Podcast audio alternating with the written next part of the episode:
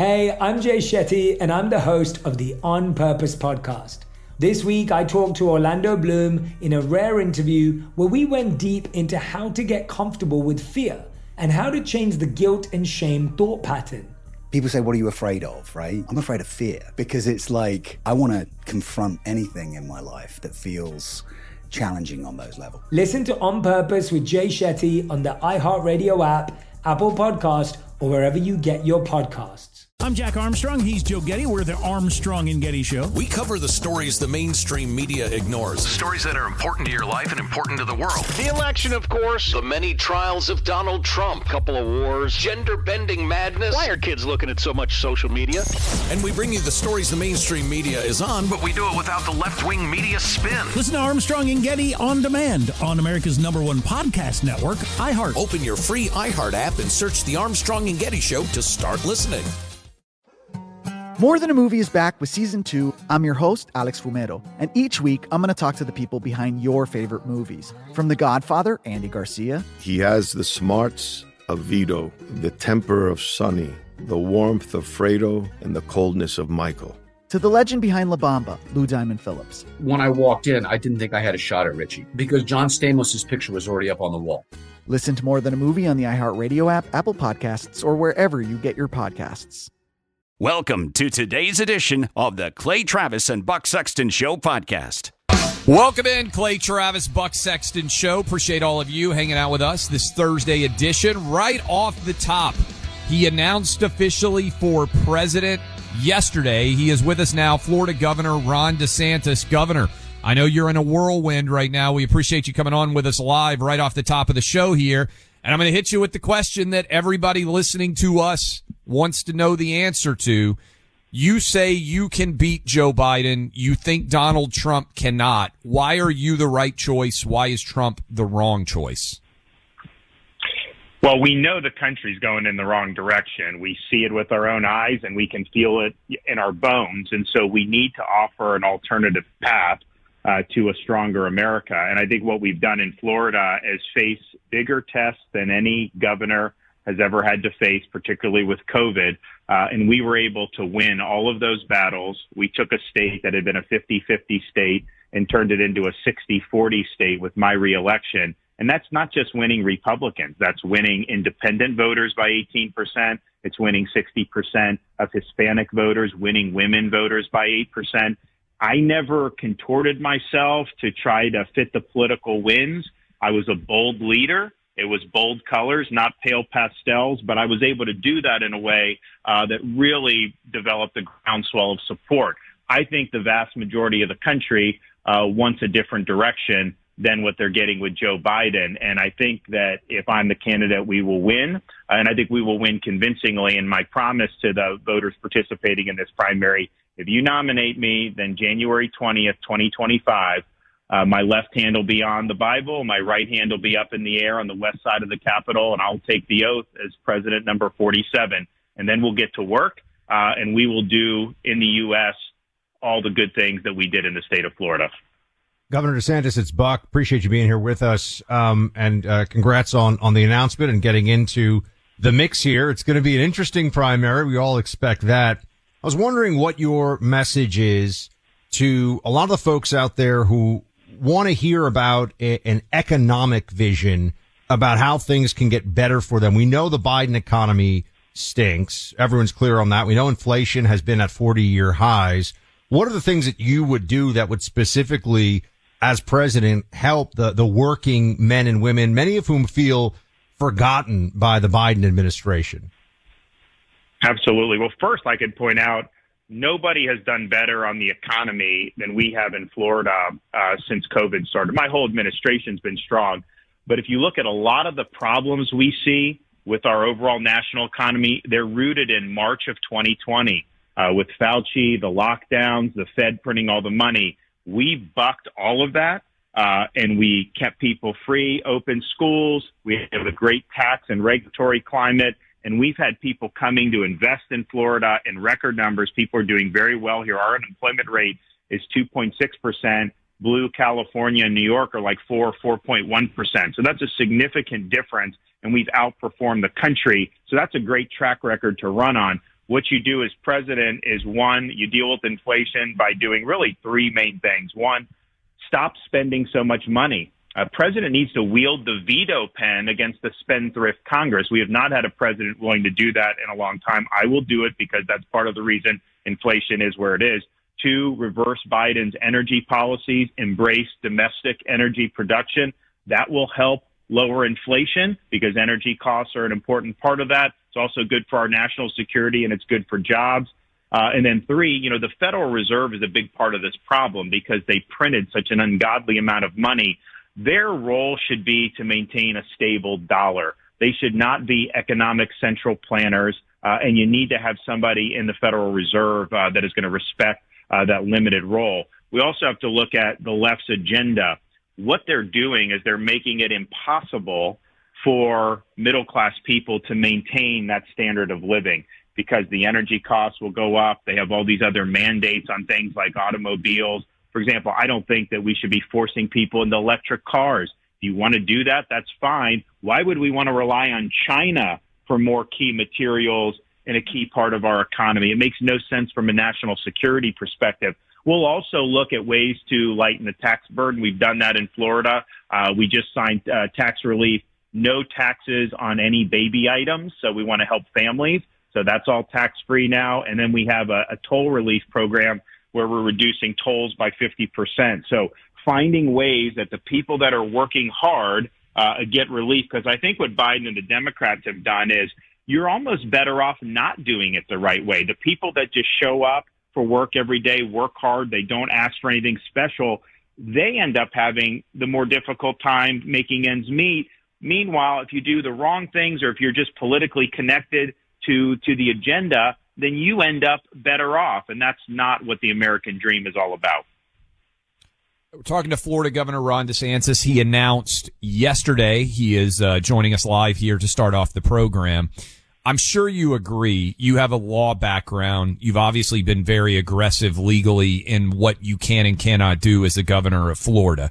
Department of Justice, the FBI has gone after the January 6th defendants with reckless, I would say, abandon. A big part of being president is pardon powers. Do you think the January 6th defendants deserve to have their cases examined by a Republican president? And if Trump, let's say, gets charged with federal offenses and you are the president of the United States, would you look at potentially pardoning Trump himself based on the evidence that might emerge of those charges? The DOJ and FBI have been weaponized. We see that. Uh, we see it in a variety of contexts. Some of what you mentioned, some of it is the FBI going after parents going to school board meetings. Some of it's how they treat a pro-life demonstrator, how they don't go after people that are attacking pro-lifers. And so what I'm going to do is I'm going to do on day one, um, I will have uh, folks that will get together and look at all these cases who people are victims of weaponization or political targeting and we will be aggressive at issuing pardons. Now, some of these some of these cases, some people may have a technical violation of the law, but if there are three other people who did the same thing, but just in a context like BLM, and they don't get prosecuted at all, uh, that is uneven application of justice. And so we're going to find ways where that did not happen.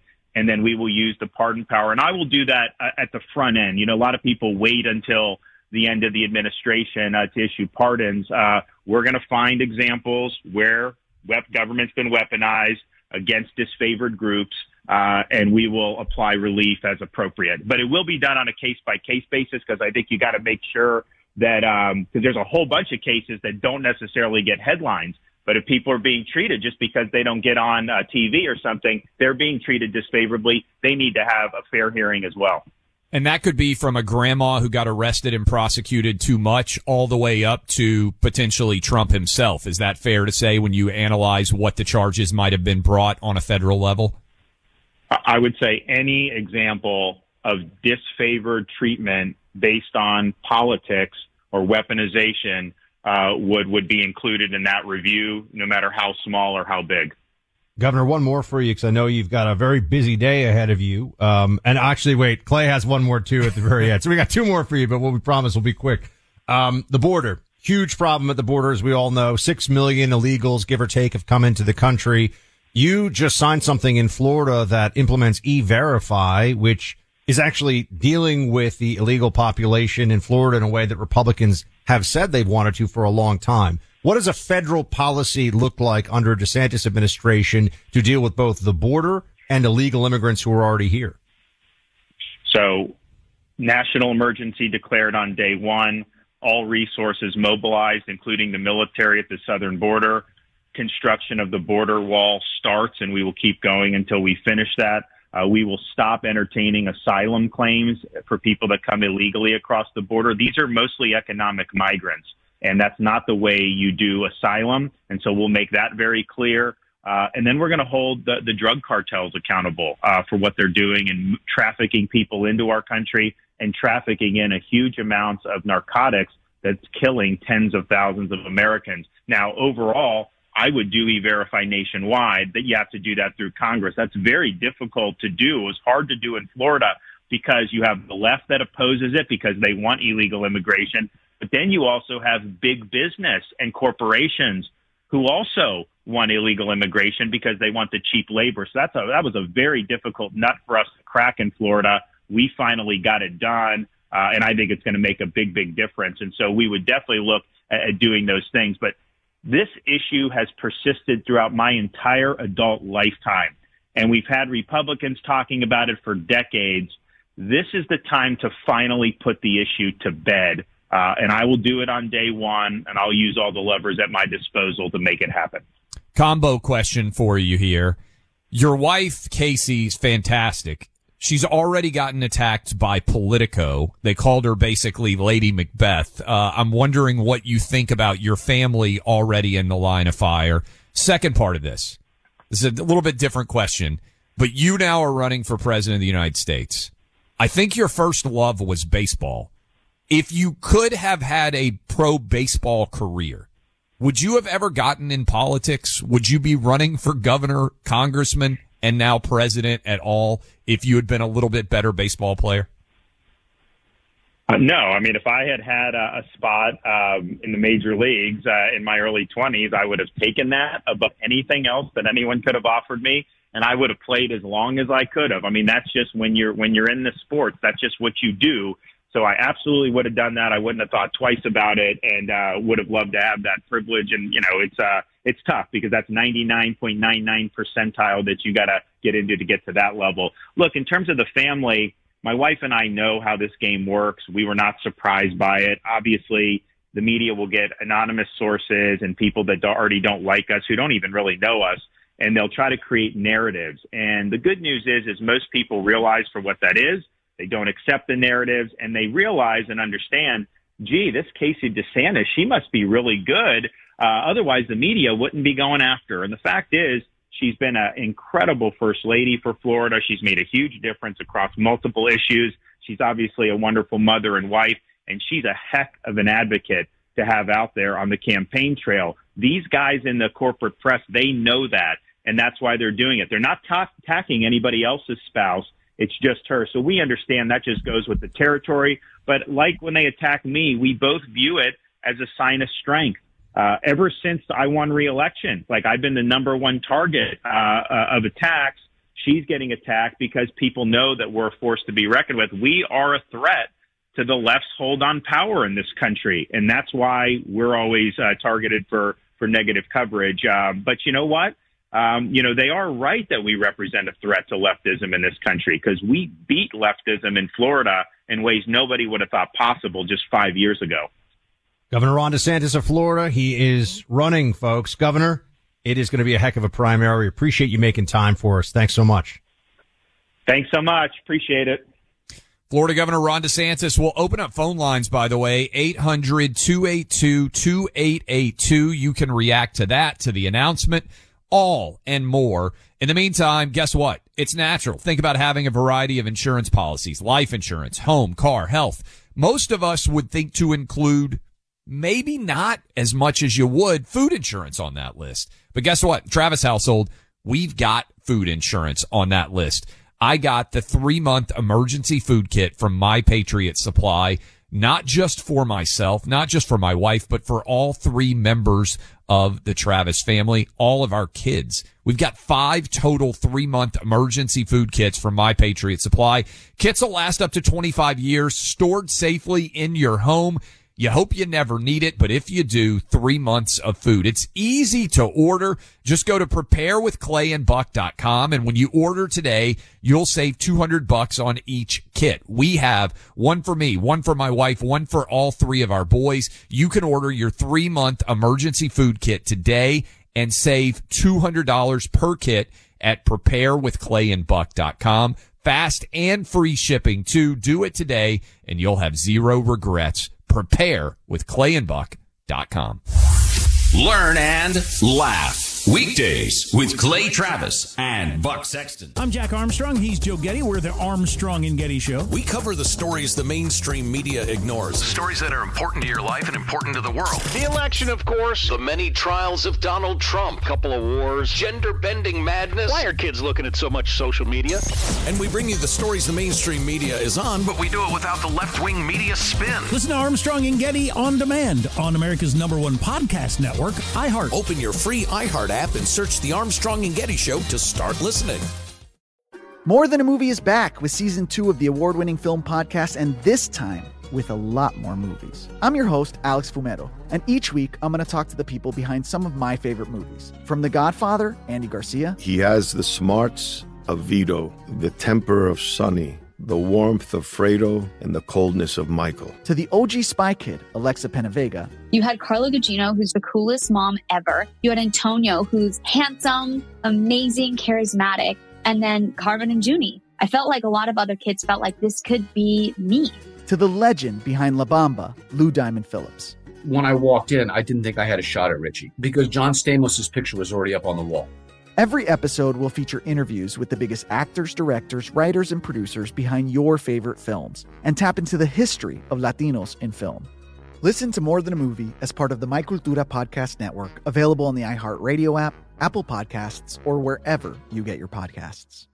Hey, I'm Jay Shetty, and I'm the host of the On Purpose podcast. On Purpose is dedicated to helping you be happier, healthier, and more healed. This week, I talked to Orlando Bloom in a rare interview where we went deep into how he got comfortable with fear, navigating the changes in relationships, and how to change the guilt and shame thought pattern. This conversation shows a never seen before side to Orlando Bloom and his unique life journey. I think we all struggle sometimes to really deeply believe that we are enough, that we're valued, that we're valuable. You know, we're imprinted by our parents from the age of zero to seven, right? I'm constantly trying to go like, how do I detach from my from this idea of what do, is that is that my baggage? It look like my baggage. I mean, I know. Oh, okay, that's mine. Let's unpack that. Listen to On Purpose with Jay Shetty on the iHeartRadio app, Apple Podcast, or wherever you get your podcasts. Second hour of Clay and Buck kicks off right now. Everybody, thanks for being here with us. And uh, as we started off the show, you know, because Governor Ron DeSantis joined us, we'll play some of that audio for you in the uh, third hour, perhaps, and, and go back over a little bit of where the political landscape stands right now. But the primary is now, it feels, fully underway with the two heavyweights, at least by the polls. Not a weight joke. Uh, by the polls, Go- uh, Governor Ron DeSantis and Donald Trump, uh, President Trump, are in the mix now. It is official. Um, also, we had breaking news that just hit in the last few moments, um, just hitting the news wires. So you might be hearing it here for the first time. The, uh, the Oath Keepers, um, individual, I believe the Oath Keepers, he's a founder or a leader of the Oath Keepers, uh, that was prosecuted for his role in January 6 on, on seditious conspiracy charges, just got 18 years in federal prison. 18 years. Um, and you would, you'd have to wonder what exactly did he do? Who goes away for 18 years these days? Well, I can tell you who doesn't go away at all. It seems Hunter Biden, because we also have more and more information. I think we're going to speak to, uh, Congressman Jim Jordan later on this week about this. The whistleblower from within the IRS coming forward. You got whistleblowers from the IRS, the FBI, other places coming forward on a whole range of issues. They realize the damage that the deep state is doing. Um, but specifically, Clay, the IRS whistleblower is saying there are irregularities when it came to the Hunter Biden uh, funding, right? The Hunter Biden getting all this money, bribes. It's called bribes. We can use the word, I think, um, from around the world, not paying taxes on it. That's usually pretty straightforward stuff. Uh, w- what are your thoughts as we see? So the Oath Keepers guy, I mean, did he, I don't think he, was he one of the ones who, was he even there? I, the, the, I, I'm checking this up right now, but you tell me what your, what your first reaction is. Well, I mean, this goes to what we talked about with Ron DeSantis in the first hour and what Trump has discussed as well. And what I, I, I'm going to pat ourselves on the back a little bit. Julie Kelly has been covering this better than anybody. And I don't know that there's any media outlet that has had Julie on more than we have to tell this story. And, you know, I went out and gave thousands of dollars uh, of my own personal money for these January 6 defendants to be able to have better legal representation. This is political persecution. There is no way on earth that the average January 6th defendant who is uh, many of them being uh, being sentenced more severely for what they did associated with January 6th than people who are actually committing violent crimes. And certainly if you compare it to what happened to the BLM riots when far more people died. Remember, the only person who died on January 6th was Ashley Babbitt, who was, I think, unjustly shot and killed unarmed and not being a threat. So, so there, there was someone else was part of this, uh, the seditious conspiracy. One of the other defendants. It's tough to keep them all straight. We're going to reach out to Julie Kelly to make sure that she, cause she's following this, like Clay said, more closely than anybody and has been a real, just, just trying to get, you know, justice. Justice doesn't mean that all these individuals are innocent, but far from it. But 10 years in federal prison, 20 years in federal prison, is that justice at a time when people who are murdering others are getting far less time in prison. Um, but let's go to w- w- Rhodes, who's this, uh, this Oath Keepers leader dressed in combat style gear converged. This is from the Washington Post. So this is the most negative depiction of this you will find, just to be clear, but converged on the Capitol after staging an arsenal of weapons at nearby hotels, ready to take up arms at Rhodes' direction, according to prosecutors. Rhodes did not, uh, yeah, he did not enter the building, but was in contact with ground team leader Meggs, an auto dealer manager, just before Meggs led a line of members in military style tactical gear up the Capitol steps where they helped a crowd force entry. Rhodes Defense said he and co-defendants came to Washington as bodyguards for Republican VIPs, including Roger Stone. The Oath Keeper said some of, some brought firearms only to help as peacekeepers in case Trump met their demand to invoke the Civil War Insurrection Act and mobilize a private militia to stop Biden from becoming president. Okay.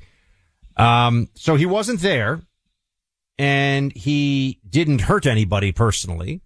He wasn't even president at the present at the Capitol. A lot of stuff about, you know, insurrection and you know, a lot of bad stuff in the text messages. 18 years in federal prison. Look, this is all about charging Trump. They wanted, they have system, you have to look at what their roadmap is. And they have meticulously constructed a uh, seditious conspiracy. All of these charges are being put in place so they can charge Donald Trump.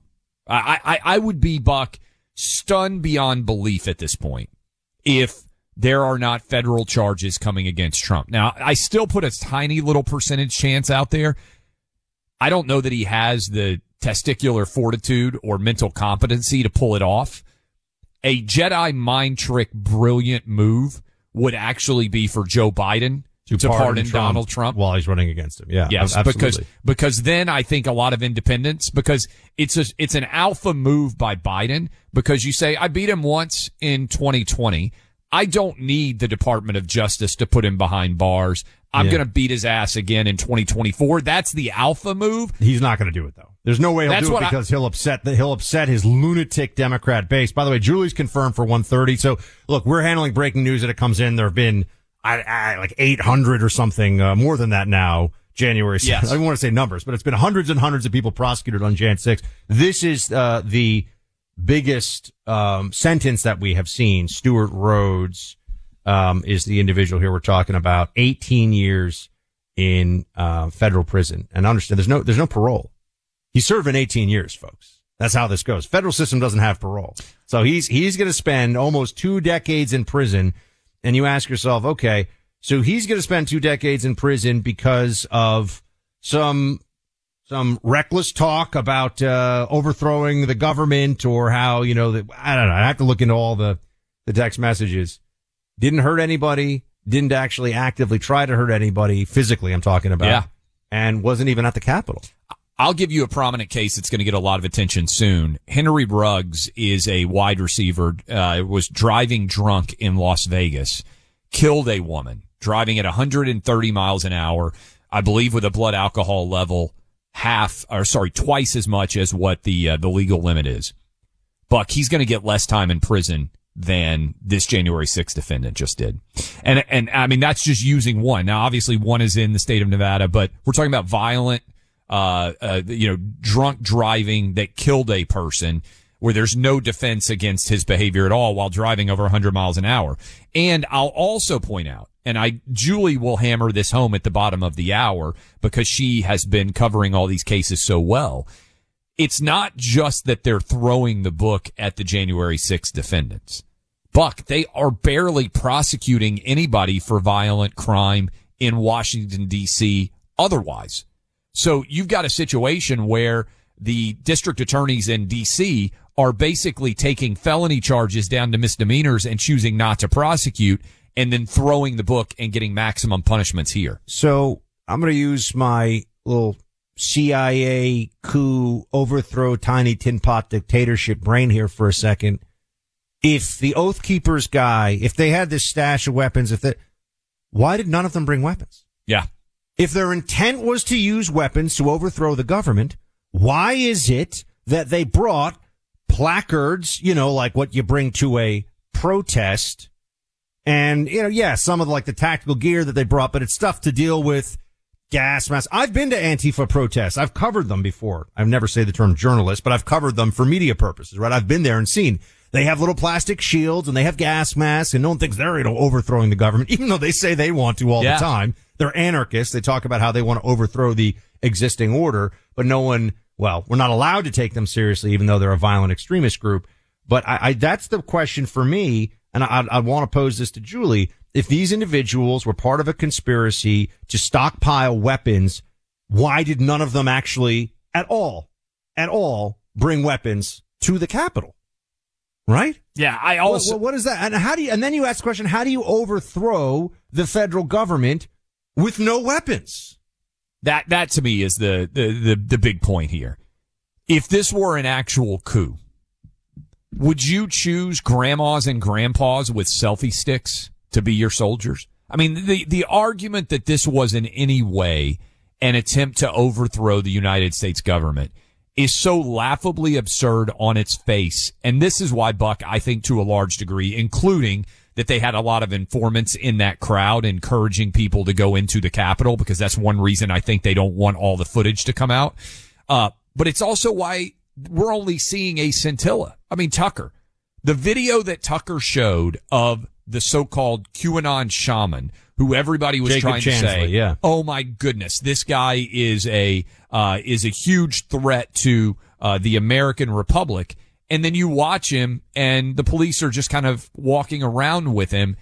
That footage would have never come, come out if not for Tucker's show. And so how many of these other hours of footage that we have are indicative of what the vast majority of people who entered on January 6th did, which is they walked around, they took photos inside, engaged in almost no violent behavior as a collective group. And now we've got the full might of the United States government treating them as if they are the greatest threats to American democracy that have ever existed. Uh, you know, the, the, the whole purpose, the thing that is so staggeringly difficult, I think, for a lot of people to even comprehend is the degree of lying that's going on here. When you're talking about threats to democracy and you are the Department of Justice that's raiding the home of a former president and you are trying to put a former president in prison who is a leading political opposition candidate of the party in power, this is third world banana republic level idiocy and, and, and frankly, way scarier than anything that happened on January 6th. The judge here in D.C., Mehta, uh, said about this defendant who's now going away for 18 years, you, sir, present an ongoing threat and a peril to this country, to the republic, and to the very fabric of our democracy. Um, I have a feeling the judge is, uh, a lib who is hostile to anybody who is even, uh, vaguely or, or tangentially associated with being on the right. Again, the point here is not to say that, uh, people who, who broke, uh, who destroyed property at the Capitol or who were violent with police officers shouldn't, shouldn't be punished. The point is disparate treatment in the law for political reasons is a bedrock, a foundation of tyranny. And we're sitting here on the one hand, you know, we're talking about, we got Biden who's, you know, cello, uh, no, I mean, we're commemorating the three year anniversary of George Floyd. I'm sitting here saying, I remember when maniacs destroyed my neighborhood. All Biden voters. I remember when maniacs were mobbing outside the White House and tried to burn down a historic church. I remember when Biden voters tried to burn down a federal courthouse. I remember when they were attempting to blind the federal officer sent there to Portland by DHS with lasers to blind somebody. Yeah. If someone told me I'm trying to blind you and I had a sidearm, I would use it. Okay. Blinding somebody is extreme maiming. You should be able to use lethal force to defend yourself against that. How many of them got 20 years in prison? None. No, no BLM protester, and there were far more of them doing far more violence, have faced any level of uh, prosecution remotely similar to Jan 6. You know, you sit here, you wonder, uh, how much time did the lunatics who firebombed the police car in New York City get? They didn't get 20 years. Biden voters. How much time did the people who, I mean, you, you go down the list. You see, the country was convulsed the 2020 election was held under the threat of mob violence by lunatic Biden voters pretending that, you know, BLM is what they're really, they just wanted to burn everything down. And they got away with it. And so I understand there's a lot of frustration from people out there who sit there and say, okay, so, you know, there was a protest to, uh, about Biden, uh, about the 2020 election. Some people got out of hand. You know, 95% of the people gathering in DC didn't do anything. It was a mostly peaceful protest. Remember that? But some of them got out of hand. Some of them, yeah, they should face consequences for attacking cops and whatever. But how do we deal with that? How do we process that when Biden voters in mobs, and of course they were allowed to even during COVID because it was so important, uh, can attack police with impunity? They would just show up, they would show up and do everything that you saw people doing on January 6th to police. I have seen at different left wing Democrat Biden voting mobs in the past. Everything. Throwing, I've, I've seen them throw rocks at cops. I've seen, seen them throw bottles of urine at cops. I've seen them punch cops. Any of them get 20 years or 18 years in federal prison? I don't, I don't think so. Look, we'll, we'll talk to Julie about this in a few minutes, but, uh, a, a, country where you can't trust the justice system is not a country where you're going to think there is a justice system for very long. All right, I, I got to take a moment, take a breather. We we commented on this yesterday. Warren's repeating. We are now officially uh, in primary season. We're talking about it all day today too.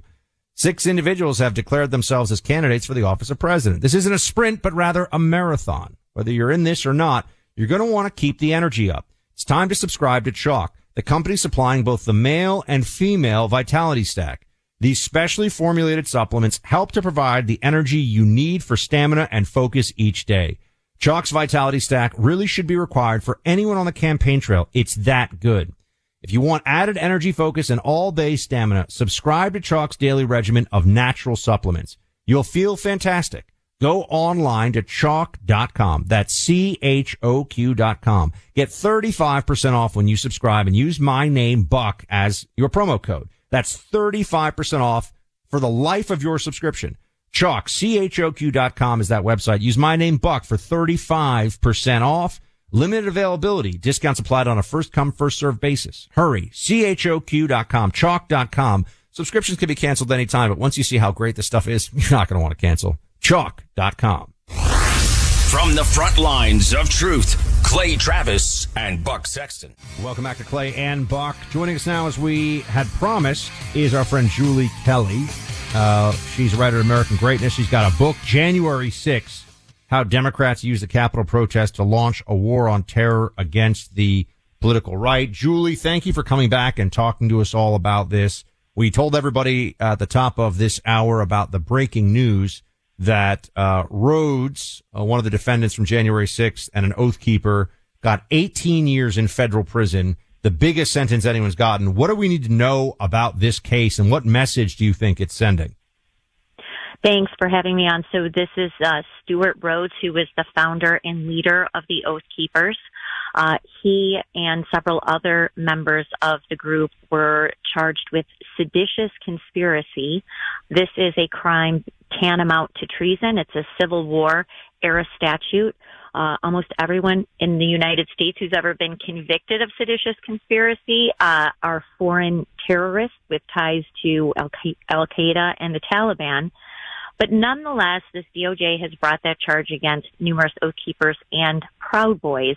Today is the first sentencing that came down in the conviction, uh, seditious conspiracy conviction. He was found guilty by a jury in November. Judge Amit Mehta, uh, one of the worst partisans on the DC District Court, uh, allowed the government, consented to the government's request to add a terrorism enhancement to Stewart Rhodes' sentence. The government, DOJ, Matthew Graves, DC U.S. Attorney, wanted Rhodes, Rhodes in prison for 25 years. Not only did Mehta allow the terrorism enhancement, sentenced him to 18 years in prison, the longest prison sentence for any January 6th defendant. Um, and also, uh, I believe the first time an American has been convicted and sentenced for seditious conspiracy. What did he do, Julie? Like, what did he really actually do? Do you know what I mean? I mean, there, you've told us the Right. charges, but you know, w- what are the transgressions that we should be aware of? So basically, and Stewart Rhodes is a kooky guy, right? And he uh, sort of initiated and organized members of Oath Keepers across the country to go to Washington D.C. But most of the evidence, just like in the Proud Boys trial, which we've talked about, is nothing more than messages and videos, uh, text and encrypted chats, travel plans to get to Washington D.C. Stewart Rhodes didn't even go inside the building. And the people, the Oath Keepers who did go in the building went in peacefully. There were police standing right there. There's actual video of Oath Keepers inside trying to help police calm down the situation. This includes Capitol Police Officer Harry Dunn, who gave a victim impact statement yesterday, bawled his eyes out, this big, huge Capitol Police officer. Um, and so, but Stewart Rhodes, none of them did anything violent. There was no way they could overthrow the government or wage war against the United States without any weapons. In fact, they stayed at hotels in Virginia. When they drove to Washington, legally bringing some firearms, they left them in the hotel in Virginia so they didn't violate Washington D.C.'s strict uh, handgun laws. I mean, these are the same people who are trying to overthrow the government. But unfortunately, the definition and the jury instructions for finding guilt in seditious conspiracy is so low that it, these juries are coming back in record time within a day or two with guilty verdicts on this. Um, and then the government, uh, DOJ, Attorney General uh, Merrick Garland, and U.S. Attorney Matthew Graves, absolutely throwing the book at these guys like they are murderers. Julie, this is important, and thank you for all the work you've done uh, on this, and thank you for coming on as frequently as you have to share the latest on the Jan 6th uh, individuals, and the, and basically, I think it's fair to call them political prisoners at this point, many of them. Uh, a couple of things. Can you contextualize for everybody out there how the throwing the book at the Jan 6 defendants compares with the leniency that we're seeing in virtually every other criminal uh, enterprise involved in Washington, D.C.? And the second part of that, this is so key. I think you have been on uh, on with us for I think years now, saying charges are coming against Trump. 100 percent, she said last summer. 100, 100%. and I think you now elevated it to like 110 percent. How does this all fit in in your mind as part of the puzzle pieces that are being constructed to bring those charges against Trump? So absolute 120% that Trump was is going to be indicted. What is dangerous for the seditious conspiracy convictions and now sentences related uh, to domestic terror enhancements is both of these groups have been tied to Donald Trump. The Proud Boys convictions uh, that came down last month were especially dangerous because the government DOJ made Donald Trump a key figure in that trial. We talked about during closing arguments, the assistant U.S. attorney, the first clip that they played for the jury was the clip of Trump in the 2020 debate where he said, Proud Boys stand back and stand by. The Oath Keepers are also tried, tied to Donald, Donald Trump because some of them went there to provide security for Trump associates, including Roger Stone. So Trump's name came up dozens of times in this 183 crazy sentencing memorandum. Uh, what the government wanted these nine convicted oath keepers, uh, their prison sentences.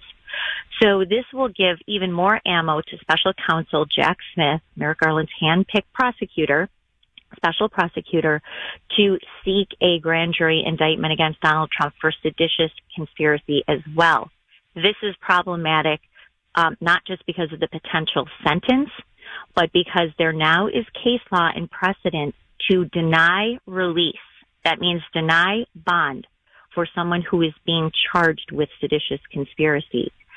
So this really uh, escalates uh, not just the legal threat jeopardy, which has always been there for Trump, but the seriousness of the charge and the consequences of a seditious conspiracy indictment.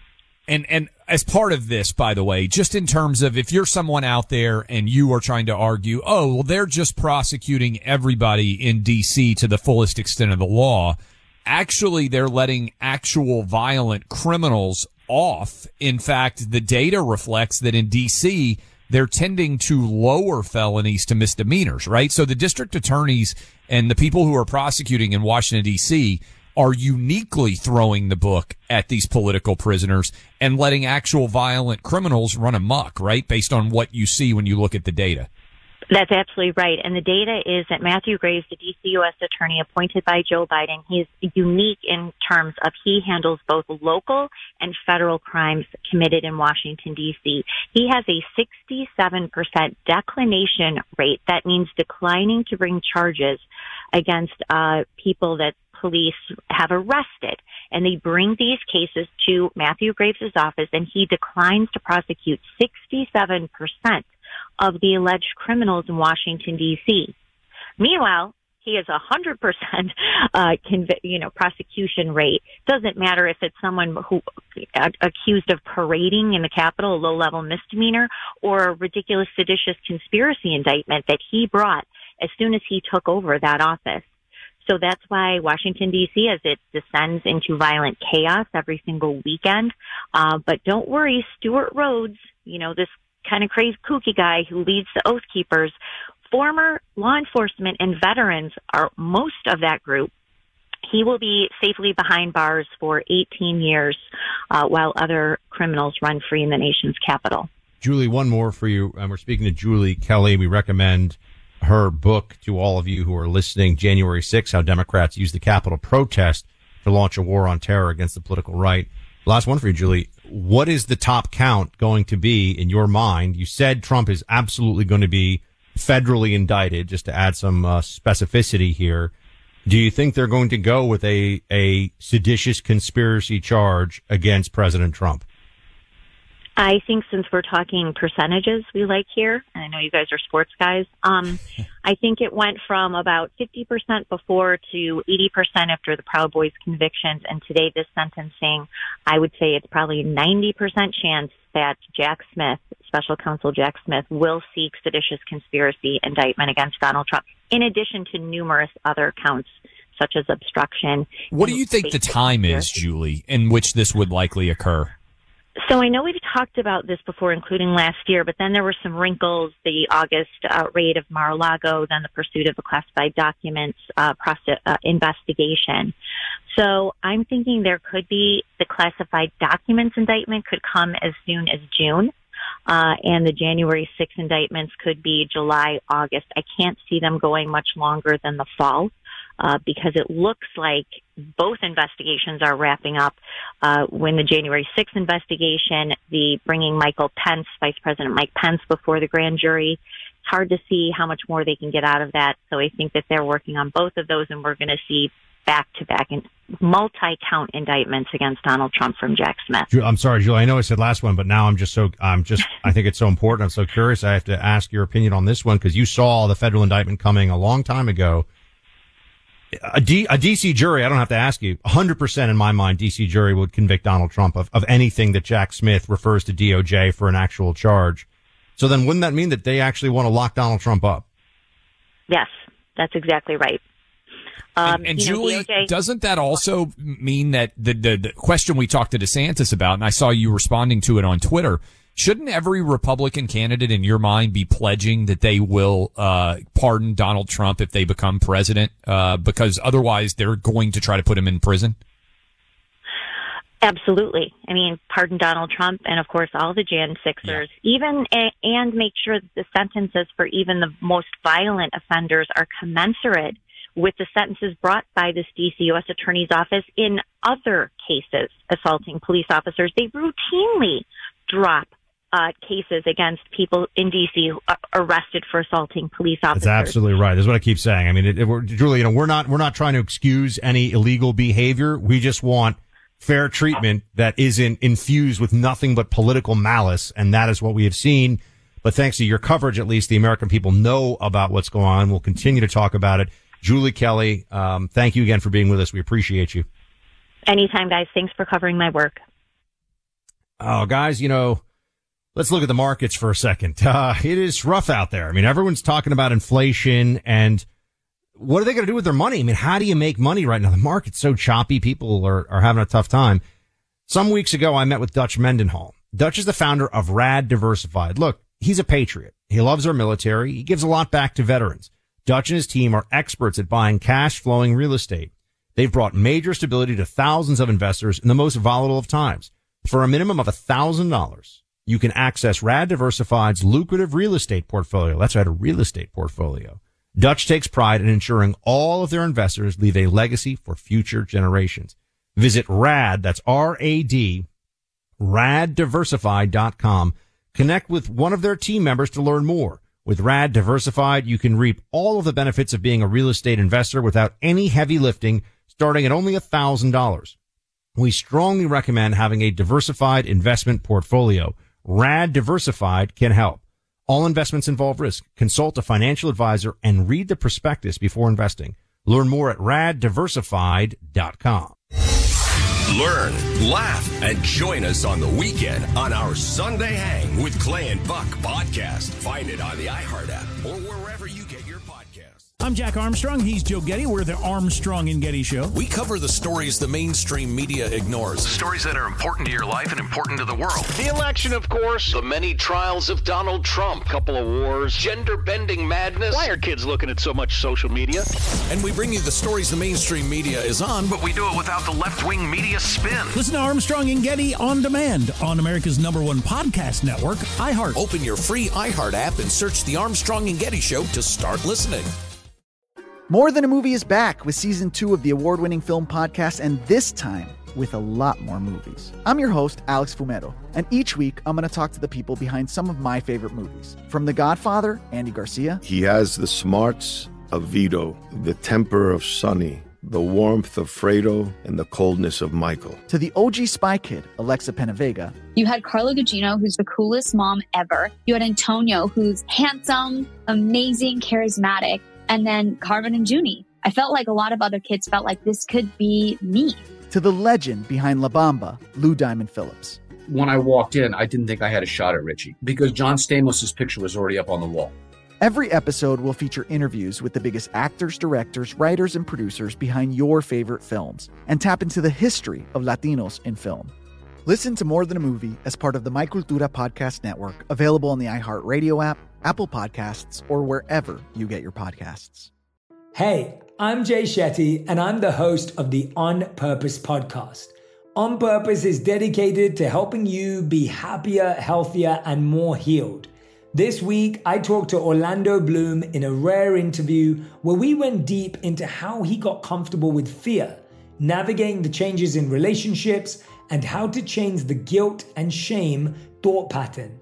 This conversation shows a never seen before side to Orlando Bloom and his unique life journey. I think we all struggle sometimes to really deeply believe that we are enough, that we're valued, that we're valuable. You know, we're imprinted by our parents from the age of zero to seven, right? Mm. I'm constantly trying to go like, how do I detach from my from this idea of what do, is that is that my baggage? It look like my baggage. I mean, I know. Oh, okay, that's mine. Let's unpack that. Listen to On Purpose with Jay Shetty on the iHeartRadio app, Apple Podcast, or wherever you get your podcasts. Welcome back in, Clay Travis, Buck Sexton Show. Okay, we played for all of you uh, the Trump reaction, most recently to the DeSantis announcement and the way that Trump is attacking DeSantis.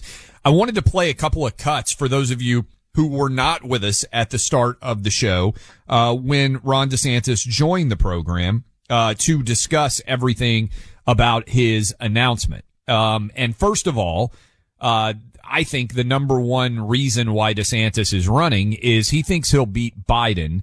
Uh, here is that answer uh, from DeSantis about why he would beat Biden and he doesn't believe Trump would. Listen, I'm going to hit you with the question that everybody listening to us wants to know the answer to.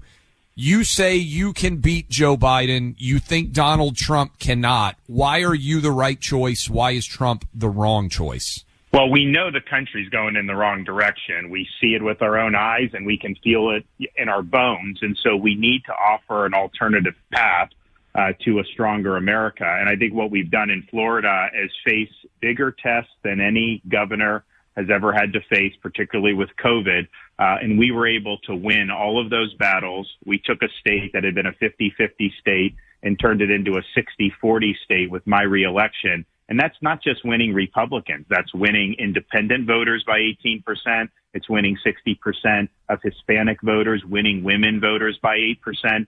I never contorted myself to try to fit the political winds.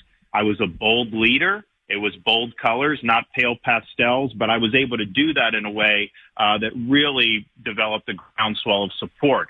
I think the vast majority of the country uh, wants a different direction than what they're getting with Joe Biden. And I think that if I'm the candidate, we will win. And I think we will win convincingly. And my promise to the voters participating in this primary, if you nominate me, then January 20th, 2025, uh, my left hand will be on the Bible. My right hand will be up in the air on the west side of the Capitol, and I'll take the oath as president number 47. And then we'll get to work, uh, and we will do in the U.S. all the good things that we did in the state of Florida. Buck, do you buy it? I, I think this is a question that a lot of our listeners are uh, having right now. Your debates in your family, your debates in your friend circles.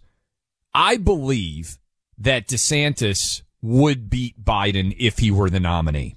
And I believe it primarily based on Biden's 82.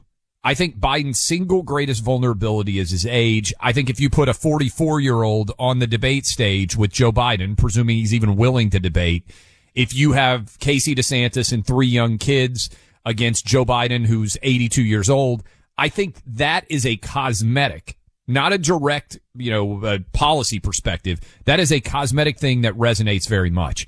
Uh, so I think DeSantis would be more likely to beat Biden just based on age. Do you think that DeSantis is more likely to beat Biden than Trump is? That is a question that I think a lot of people are debating. So you have to break it down into the different, uh, almost verticals, you could call them in media, right? The different buckets of voters. And I think that when you do that, because right now, yeah, the country is, we're, we're a close to 50-50 country. I mean, we saw that in the last election. We saw that in the election before. We saw, you know, you, start to go back in time. You have to look pretty hard for a, a definitive, uh, electoral defeat. I mean, you have to go back really to the Obama era, beating McCain and then beating Romney. Um, and when I say definitive, obviously Trump won and it was phenomenal in 2016, but it, he didn't win by a huge amount of votes in the states that he won. He got just the votes he needed in just the places he needed to win, which was fabulous, right? That's fantastic. How do you do that again this time? You look at who's up for grabs. Where has the Republican Party in swing states been weak in 2022 and 2020? We all know what the states are. We'll just keep talking about them because, you know, we're going to, they're going to be on our minds, right? It's going to be Pennsylvania, Georgia, Arizona, Michigan, Wisconsin, maybe Virginia is going to be in the mix this time around. Arizona, Arizona, New Hampshire. You but can like even Arizona. Arizona's a red state. Yep. Why didn't we win in Arizona, everybody? Okay, yeah, they, they, the machines broke down on Kari Lake. There are other Republicans who won in that state, though. Now, I'm not saying it's not unfair that the machines, the uh, voting machines broke down on Kari, but I'm just saying it is possible for Republicans to win in Arizona. We should win this clearly. College educated white voters, um, working class white voters, Hispanic voters in those key states, soccer moms. Those are basically suburban moms, Yeah. right? Those are the places where you can pick it up. Working class white voters, college educated white voters, and, uh, and moms who live in suburban areas of those key states. How does DeSantis do with those demographics? Well, and I said Hispanic voters, I think too. Hispanics picking up. Look, Ron DeSantis won Miami Dade. Yeah. Miami Dade County, which uh, Miami City is, you know, 73% Latino. Um, so I think that he has a lot of strength in those areas and that, that goes very well for him. The, the question that I need someone to answer for me is what is the way for Trump to win back in the general those voters where there has been, there, there have been clear indicators of softness or even rejection of support for Trump back candidates and Trump himself in 2022 and 2020.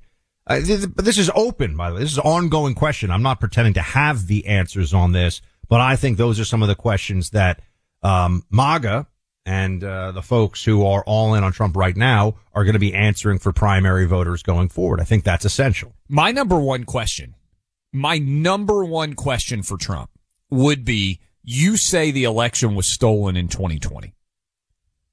Why would they not steal the election again in 2024? This is to me the self-defeating nature of Trump's underlying argument. And anybody out there who voted for Trump, and I did obviously in 2020, if you believe that the election was stolen, if you take Trump at his word, what has changed that will keep the election from being stolen in 2024?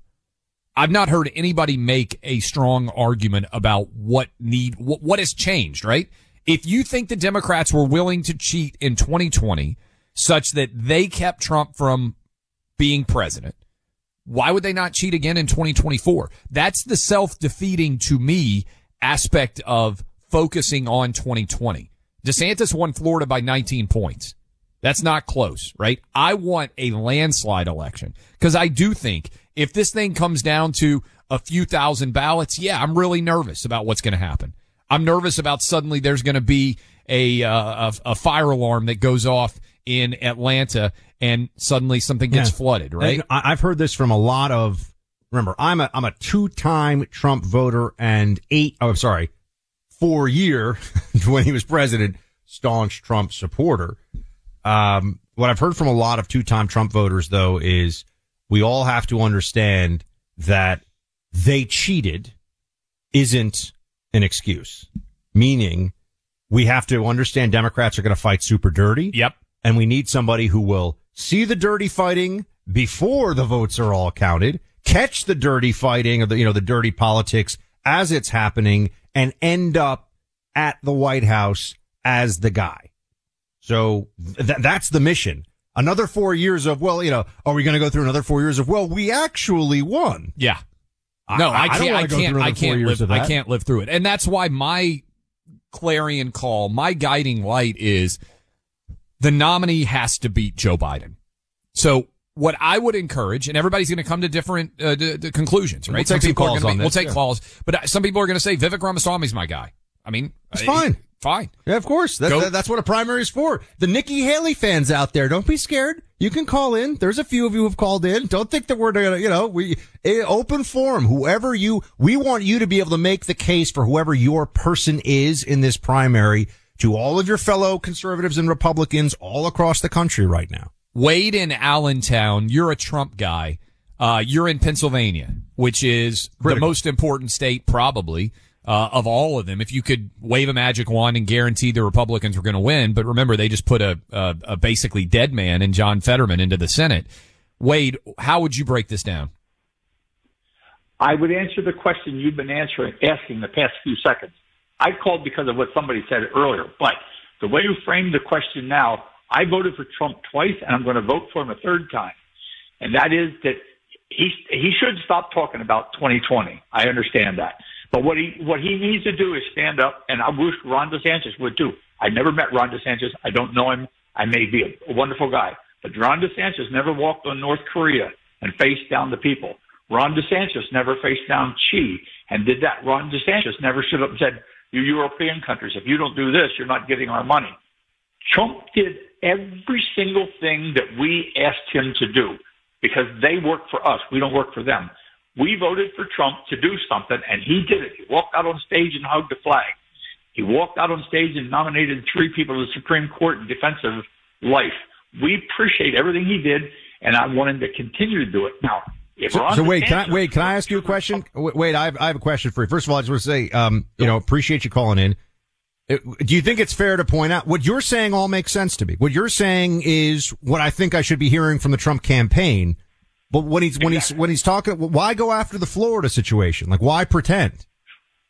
No, I'm saying I'm saying if if a Ron DeSantis, you have to analyze why a person wants to be president, what they think they're going to do. And Donald Trump already at 70 years old had all the money he needed, had airplanes, he had stuff. He could have just sat back and said, "I want to show you kids the seven wonders of the world." But he decided to fight for his country. Now, after doing all of this, going through all he's going through, he's willing to do it all again. I wish somebody like Ron DeSantis would stand up and say, Donald Trump is right. They stole that election. We don't know how. We can't prove what. Okay, but so Wayne, my I agree with you. I mean, with a lot of what you're saying. My question is, if you believe 2020 was stolen, and Trump does, and that's a big part of his argument for 2024, why would they not steal 2024? Oh, I don't doubt they will. I'm not. I'm not saying Okay, that. so I'm my saying- so that, that's my that's my question, Wayne. If Trump lost in 2020 and you believe that the election was stolen, which is you're right, I believe it was rigged, right? I've said that for a long time. Why would they not rig it again in 2024? What has changed? That's why this is an ultimately self-defeating argument to me because if Trump said they cheated, I actually won in 2020. Well, if they cheat again and he loses in 2024, we spend eight years saying the same thing. Oh, they cheated. But guess what? Joe Biden, who can barely raise his right hand and repeat after the chief justice or whoever's going to be swearing him in is going to be standing there in 2025 getting four more years. Yeah, look, uh, we appreciate you calling in, Wade. Thank you for uh, giving us a Pennsylvania perspective. We'll get to some more calls here to close us out because I know people are very, very uh, passionate about that, and we should be. I mean, let's remember, we should be. This is about the future of the country. This matters. You know, inflation and prices continue to be a huge problem, and there's also this looming banking crisis. I mean, how much worse is it going to get? When's the next shoe going to drop? With all the current volatility in markets, how are your retirement accounts doing? Phoenix Capital Group says the time to diversify your investments is right now. Look, I, I made for me a sizable investment in the Phoenix Capital Group because I read their prospectus, I talked to them, and I believe in what they're doing. They recommend high value U.S. oil and gas investments with current yields that range from 8% to 12% APY paid monthly. That's a better rate of return than banks or CDs with no middleman. There are both Regulation A plus and Regulation D corporate bond offerings with different maturities, qualifications, and rates. There's also a 9% APY starting at a $5,000 investment open to all investors. Download the Phoenix Group's free investor guide today at phxonair.com.